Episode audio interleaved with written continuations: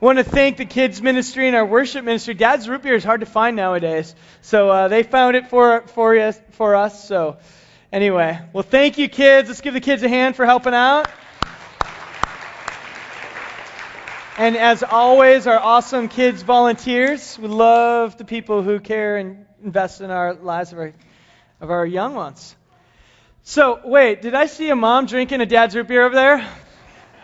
Really? That's all right. I won't call anyone else out. All right, uh, let's pray as we jump into the Word. God, we thank you for today. Thank you for uh, just for the, the fact that we can laugh and experience joy. And uh, Lord, that's really what it is about following you, that you bring abundant life in many ways and give us the ability to not have to take ourselves so serious because we are secure in who you've made us and the life you've given us. So thank you for that. And we pray this morning as we look into your word, God, would this be all about you and teach us, transform us into a community of people who love you, who follow you, and are joining with you in what you're doing in our community. We thank you and give you this time. Amen. All right, I invite you to open your Bibles to the book of Ephesians. We are in chapter 6. So we are almost done with this series. We have this week and next, and we will conclude this book that we started last fall. And as a way of reminder, Paul, as he writes this, begins the letter with this bigger view. It's kind of a cosmic view of what God is up to in the mission of God. So he starts in the first three chapters are all about how God has set up this, the, and how He initiates His friendship with His creation.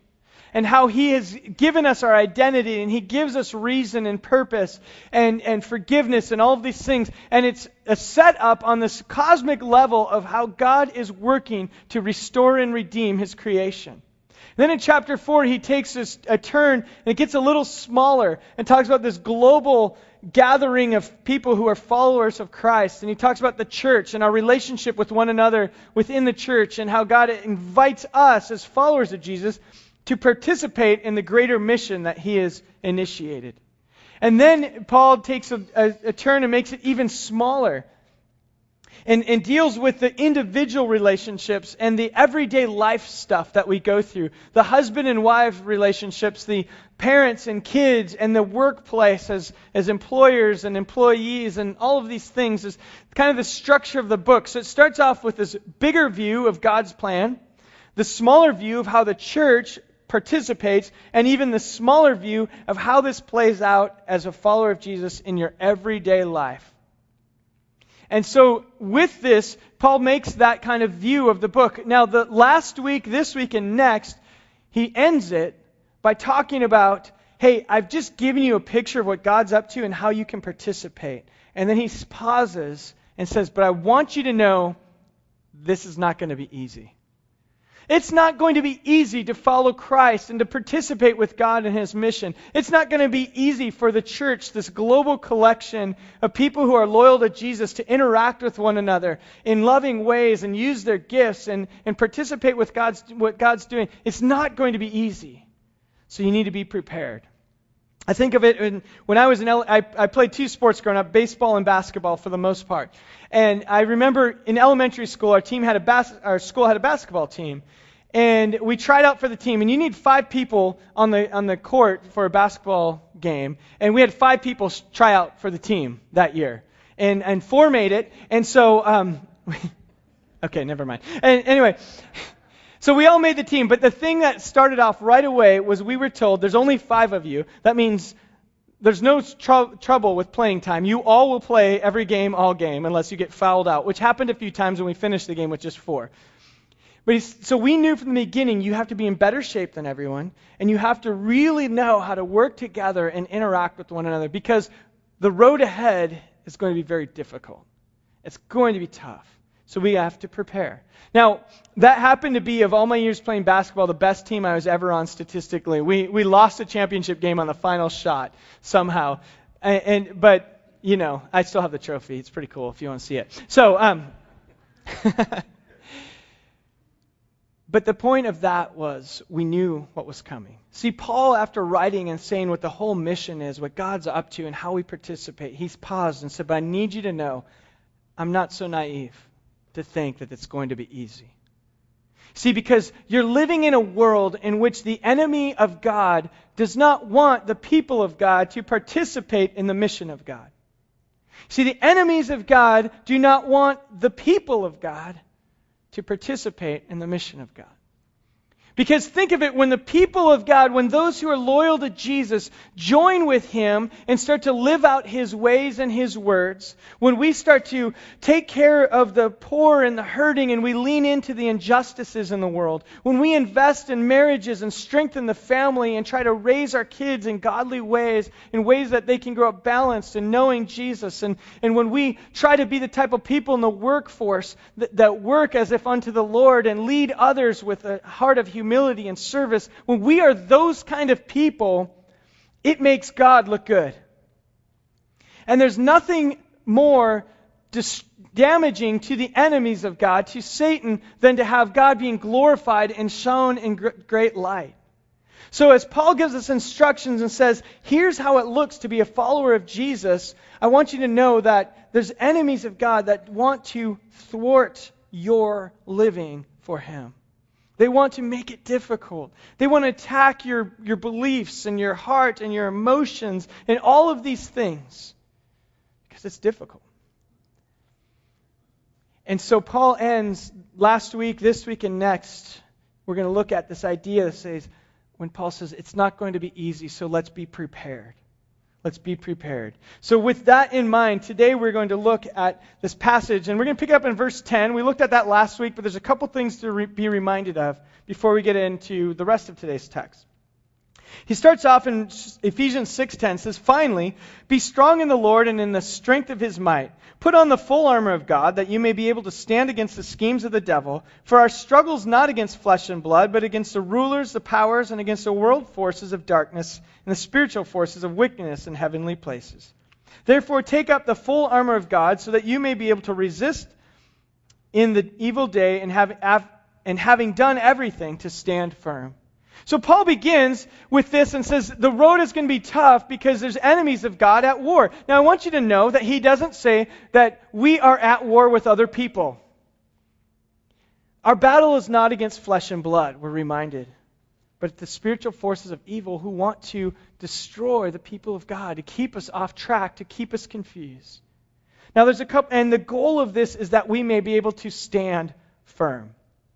And, and Paul's using this imagery, and it develops a little bit more of, of a Roman army and being able to stand. One of the ways that they would go into battle is the front line would link arms. And after they linked arms, they would have these shields and they had these lances that would stick out. And they would advance together as one unit. And when they went together as one unit, they were known to be literally or, or almost indestructible as they would advance. And they were known that if we do this together, we can stand firm and will not be pushed back. We will not be thwarted. So Paul is using that imagery for those who are followers of Jesus and saying the goal is that you are able to stand and stand firm, not lose your ground, not fall over, not be pushed around in the spiritual world. The goal is to stand. Now, he gives a couple things that are essentials to being able to stand. The first one is this. He starts off, he says, Be strong in the Lord and in the strength of his might. The Greek word here, be strong in the Lord, actually could be be empowered by the strength of God's might. So the first thing we need to know to be able to stand is that we are empowered by God's strength, not on our own. We will fail if we go out there thinking that we have it in us to be strong enough to stand against spiritual forces in this world. But we have the Holy Spirit of God who empowers us and who strengthens us but it has to be by God's power and His might. That's where we begin. The next thing is this He says, put on the full armor of God. There's two things to think of here. One is uh, put on the armor of God. So we're going to look at in just a moment different pieces that will strengthen our faith that God has already given to us. These are things that God gives to us. They're gifts that we have. But notice the thing here. He says, put these on.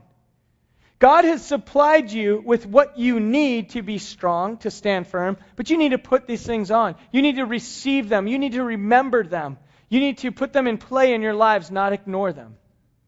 The other thing I want you to notice about put on the full armor of God is he says put on the full armor of God.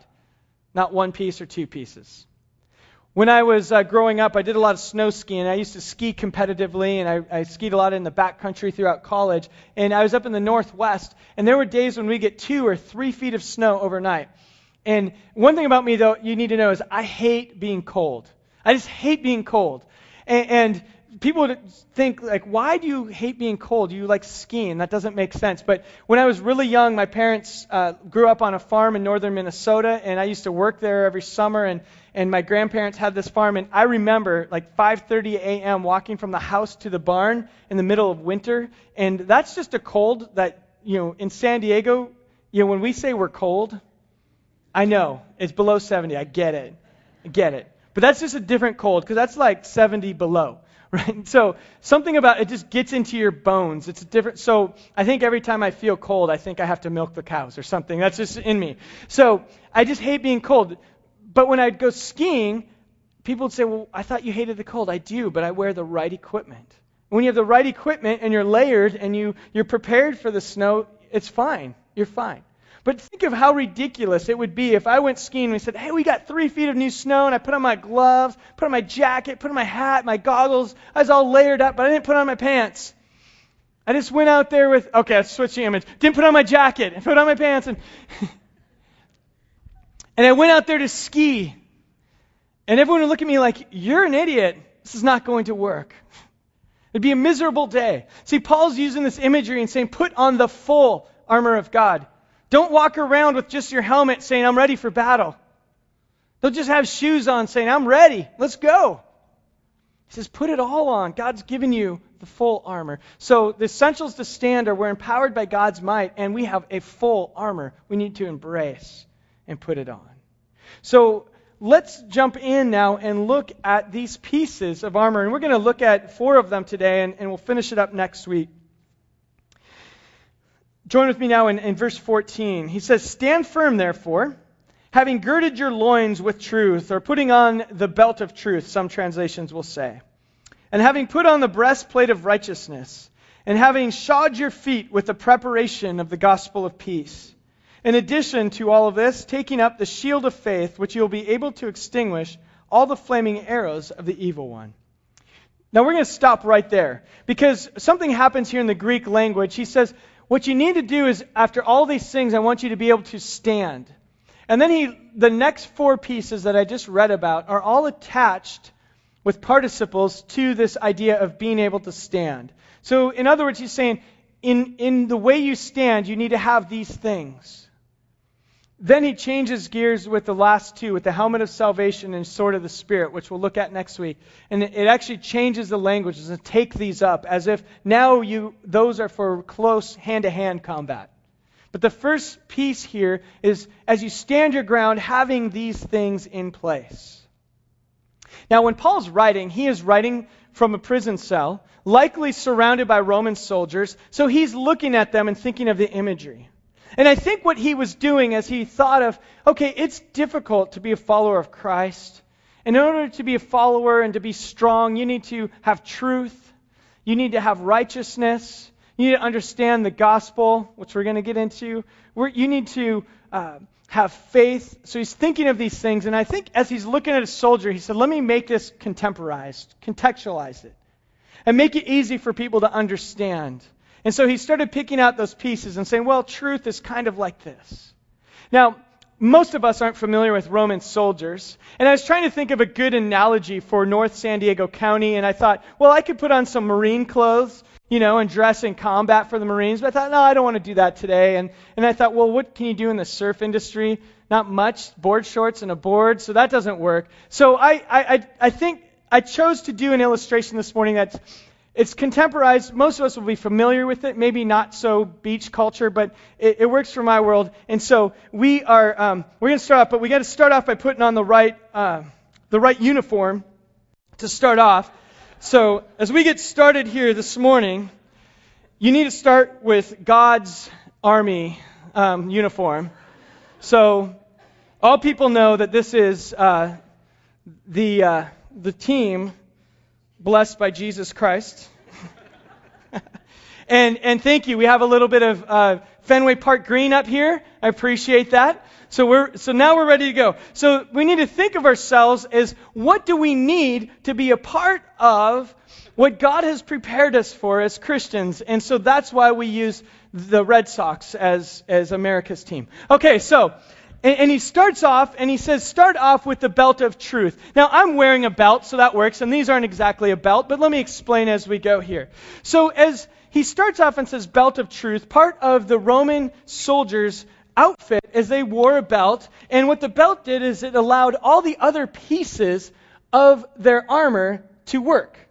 Their belt, you would attach the breastplate, you'd attach everything else, and so you had to start with the belt. Without the belt, nothing else would stay up. Now, this won't keep the rest of my armor up, but it is an illustration, so deal with it. And so, for today, this is something that you need to start with if you are going to defend yourself as a catcher. And so you want to have these things on. Now, the thing about truth is what he talks about is that truth keeps you from falling. It keeps you mobile. It allows you to be ready for battle.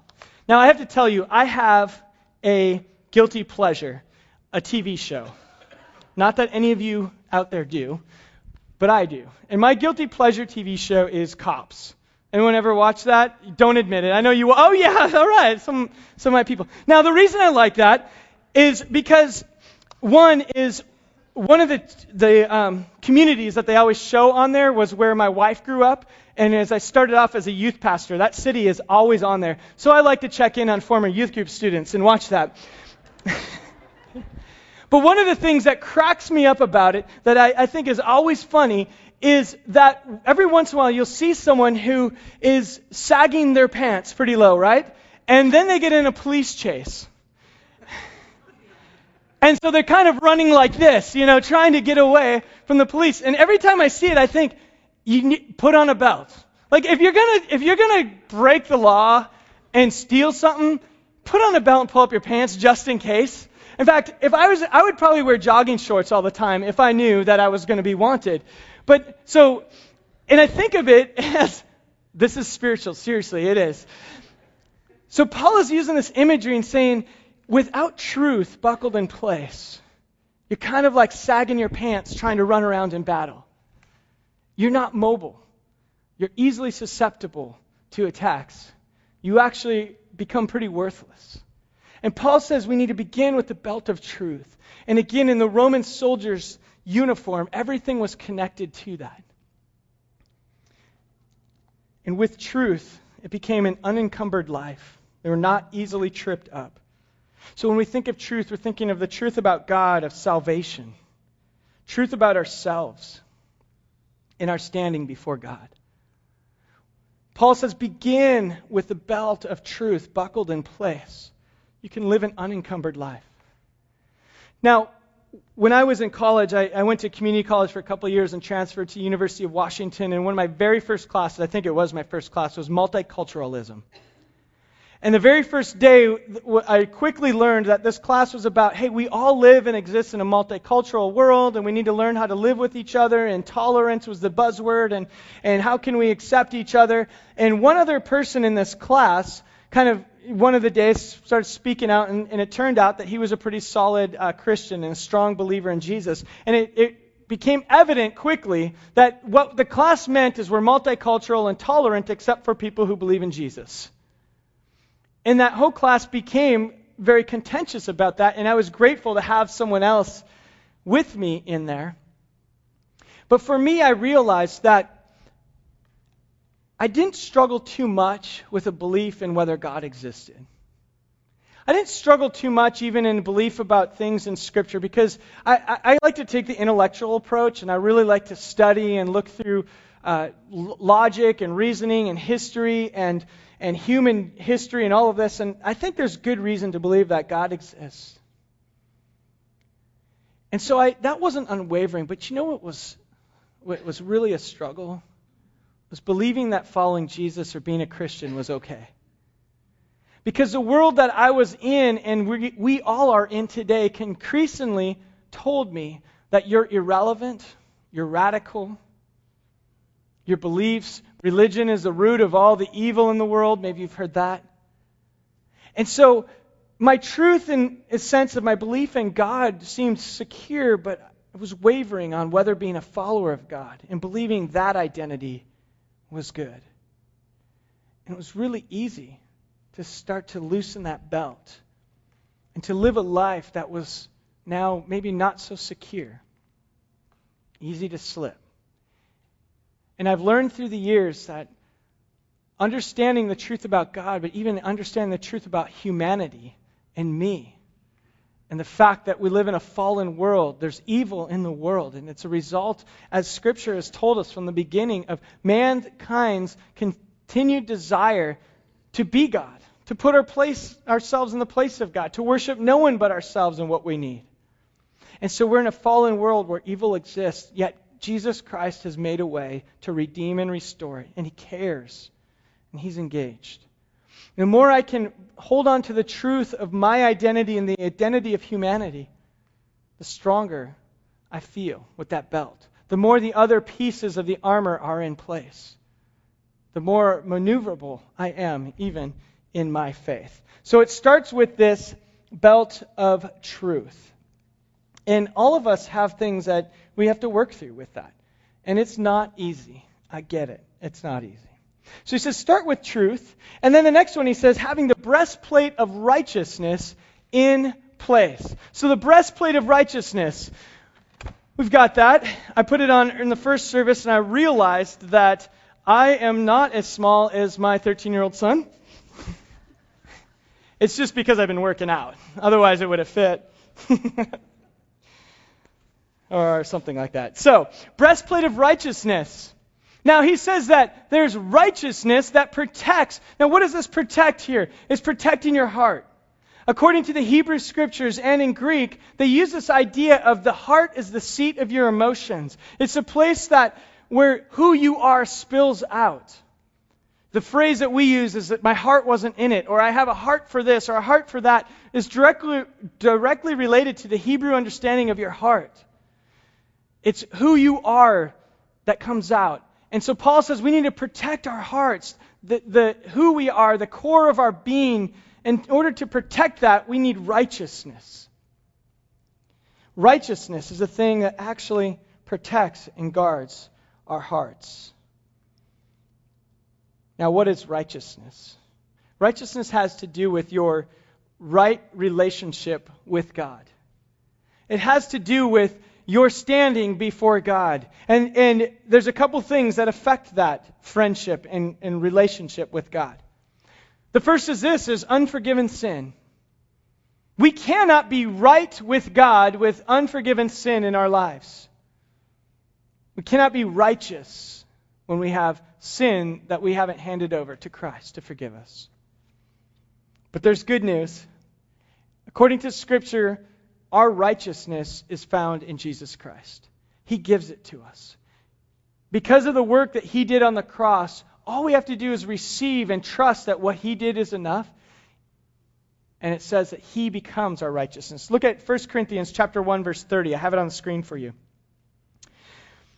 It says this right here. By His doing, by His doing, you are in Christ Jesus, who became to us wisdom from God in righteousness and sanctification and redemption. So Jesus becomes for us righteousness and sanctification and redemption. And all of these are linked together in other parts of Scripture as one cohesive idea. To be right with God, we need this sanctification and redemption. Now, those are huge churchy words. We don't, we don't like to always use churchy words without describing them. But this idea of sanctification is this, it means the process of becoming holy, or a better way to, I like to talk about it, is it's become, having the outside actions catch up with what's happened on the inside. So sanctification is a process of God transforming your actions, your thoughts, and your behaviors to match what has already happened on the inside with the righteousness of Jesus. He becomes this for us. So the unforgiven sin is taken care of by Jesus. But the other piece is this righteousness is affected by our outward actions. Any friendship in this room Any of you, if you have a friendship, a relationship if, with your kids, with your spouse, with a coworker, anything, that relationship is affected by your actions. Would you agree? So, why would we think that our actions don't affect our relationship, our friendship with God? Though He looks at us and He sees us as people who are forgiven, He sees us as people who can be redeemed because of Jesus. We can have a right relationship with Him spiritually because of Jesus. The, the sins are forgiven. But our friendship with God is affected, our right relationship with God is affected by our actions. Paul writes this in Romans chapter 6, verse 13. I also have this for you. He says, Don't, Do not go on presenting the members of your body to sin as instruments of unrighteousness. Present yourselves to God as those alive from the dead, and your members as instruments of righteousness to God. For sin shall not be a master over you, for you're not under the law, but under grace. So God has given you grace. He has poured out His love on you, His forgiveness on you. You didn't earn it.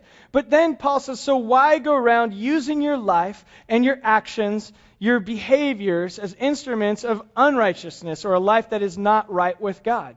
But rather live in a way that's right, that the friendship is in order. I love the way C.S. Lewis says it, this in the book Mere Christianity. He says, If you've truly handed yourself over to Jesus, it must follow that you are trying to obey him. But trying in a new way. Now get this. Trying in a new way, a less worried way. You're not doing these things in order to be saved, but because he has begun to save you already. You're not hoping to get into heaven as a reward for your actions, but inevitably you want to act in a certain way because the first faint gleam of heaven is already inside of you. You see, we can be right with, our, with God in our relationship with Him as we live out His ways because we're just living out what's already happened on the inside. And when we do that, that actually protects our hearts. We don't go around thinking, oh man, my heart's kind of in this. My heart's really not following God. My heart's following myself or following after my career or it's a little more selfish or it's all built on other things. No, we're protecting our hearts when our concern is letting the righteousness of Jesus shine through us. The right relationship with Jesus. It actually protects your heart and your emotions and the things that you are about is protected because of what Christ has done. The next one is this. So he says, Have the breastplate of righteousness in place. Then he goes on and he says, Have your feet. It says, Shod your feet with the preparation of the gospel of peace. Some translations essentially say, Put on the, the shoes of the gospel of peace. And so put on those shoes, and, and I actually forgot my cleats at home, so you're just going to have to bear with these. But the idea is that the Roman soldiers wore these, what we would call cleats today. There were these tall shoes that had spikes on them, and you could, like modern day combat boots, you could walk over all this terrain, but even more so, when you were linked arm in arm, you would not lose your ground. It gave you sure footing. You could be strong and stand sure. So Paul says, you want to have sure footing and not slip. We need to remember the gospel, and the gospel brings us peace. The gospel is the message of Jesus Christ.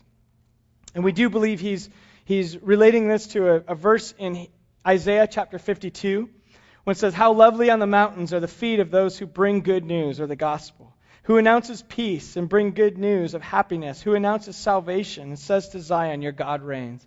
This idea that there's peace, but it comes from the good news of Jesus, the message of Him.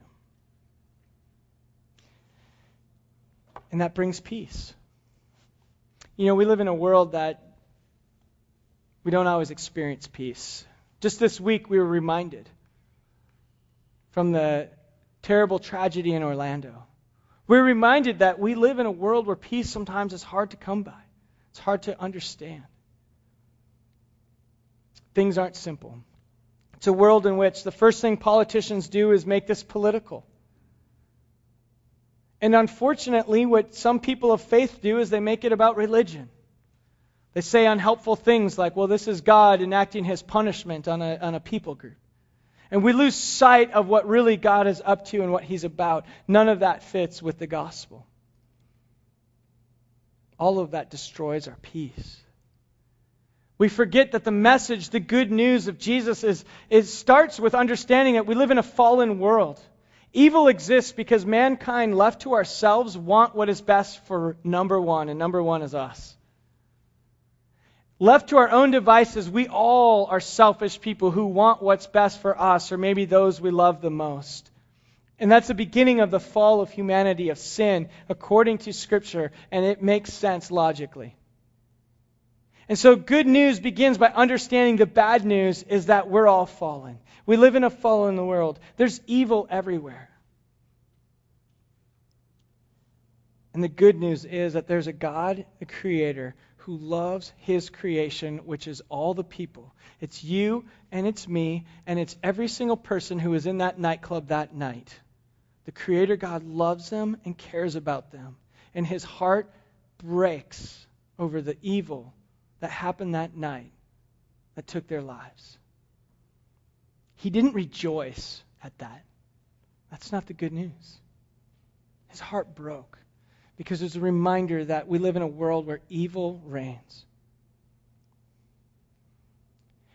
And when we lose track of what the message of the good news is it's a fallen world, but there's hope, our ground slips. Our ground slips. We forget that the good news means that God is working to redeem and restore creation. He's making all things new, and there will be a day when all of this is made right. I don't know why he hasn't done it already. I don't know why he allows it in the first place. That's not for me to question. He's given mankind the ability to make decisions, we've made them. There are people who didn't ask for it, but they're on the receiving end of evil throughout our creation. I don't know why. Oops, I don't know why. But the good news is we can believe that Jesus Christ cares and he has made a way for all us to have rest- spiritual redemption and restoration. And he's called you and me to participate with him in bringing hope and peace in every corner of the world, beginning with our daily lives. That's what he's called us to. And if followers of Jesus joined with God and joined in his mission in the rhythms of our everyday lives, and if all of us started living out his ways, we would see the good news making a difference more and more and more. And when we step back and stuck to the real message of the gospel and not the political side that fits our needs and what we want. See, the problem is a lot of people throughout history have, have turned Christianity into a tool to push different agendas.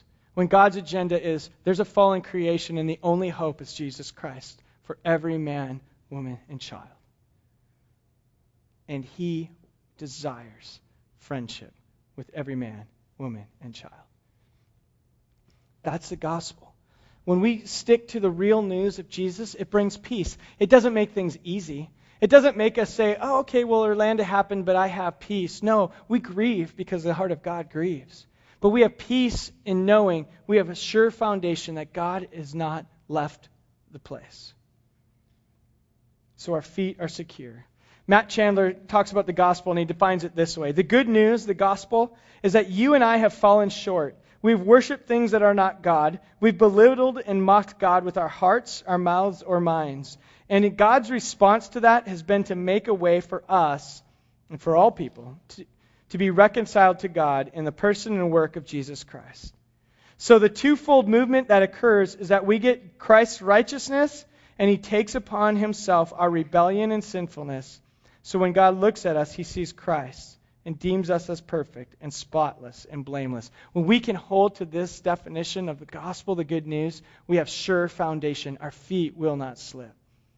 We're fallen, but Jesus makes a way. Finally, for today, he says, Take up the shield of faith, which is able to extinguish the flaming arrows of the evil one. So, the best thing we have today here is the shield of faith here. And it is amazing, these kids today, sometimes the way they throw is like flaming arrows. They are way stronger and better than we were growing up, than I was growing up. And of course, they haven't grown up on Kool Aid and Pop Tarts, but it doesn't matter. So, the shield of faith. that's able to extinguish the flaming arrows of the evil one. The Roman soldiers had these shields that were coated with leather and they would be dipped in water before battle. So that when you'd shoot arrows at them and hit the, the shields, they'd be extinguished immediately. And the front line would be holding these shields that were four feet tall, two feet wide, and they had them on the top too. The next line would hold them over them. So it'd be like an armored vehicle moving forward, able to extinguish any arrows shot at you. I want you to notice one thing about faith. Faith, faith is the thing that's out front. Faith is the thing that's stopping the arrows before they even get to the other armor. Faith is the thing that goes before and says, even though sometimes things don't make sense, we have a protection. It's a belief in things not seen. Hebrews 11:1 says this. Faith is the assurance of things hoped for, the conviction of things not seen. Faith is that for us as followers of Jesus, there's times we have to rely on, you know what, I can't see it all. I can't explain it all. I don't understand sometimes. And when the enemy attacks, the enemy isn't probably going to attack a lot of times in big, very obvious ways. But maybe attack your thought life. Make you start to question whether God is real. Try to get you to loosen that belt of truth. Maybe to make you question, maybe my relationship with God is not right, so your heart is unprotected. Maybe cause you to say, maybe the gospel isn't actually good news, so you start to slip. That's how the enemy gets us to question and to wonder and to fear. All of these things are the attacks on us, but faith goes before us and says, when those questions and doubts, not that you can't have questions and doubts, those are great. Have them, work through them, but know that faith in the end helps you. It keeps you strong. It stops those arrows before they get there. This summer, we're going to go through a series called Vintage Faith. It's actually a series uh, through Hebrews 11. We're going to study the stories from the Hebrew Scriptures, from the Old Testaments of people of faith. We're even going to study some of those crazy stories. Some of the stories where you say, when did they add that to the Bible? I didn't know that was in there. We're going to look at some of those and see what it looks like people who have faith in action, extinguishing the arrows. So I'm looking forward to that beginning in July. It's going to be a really fun series looking at some of these crazy stories of the Old Testament. But faith is assurance in the things we hope for, assurance that God is making a way. To invite Jung to make his way up, and we're going to end with a couple songs here. And as we end, and next week we will get back to finishing the book of Ephesians. And as we end, I want to ask you to consider your own life. Consider your armor. How are you going throughout your days? Are there some pieces of your armor that maybe need a little bit of work? Maybe you need to tighten the belt up a little bit. Maybe you need to remember and be reminded of the gospel, the real good news about Jesus. And your sure footing will be strengthened. Put it the full armor on. Let's not ski down the mountain with just our coat on. Let's put it all on.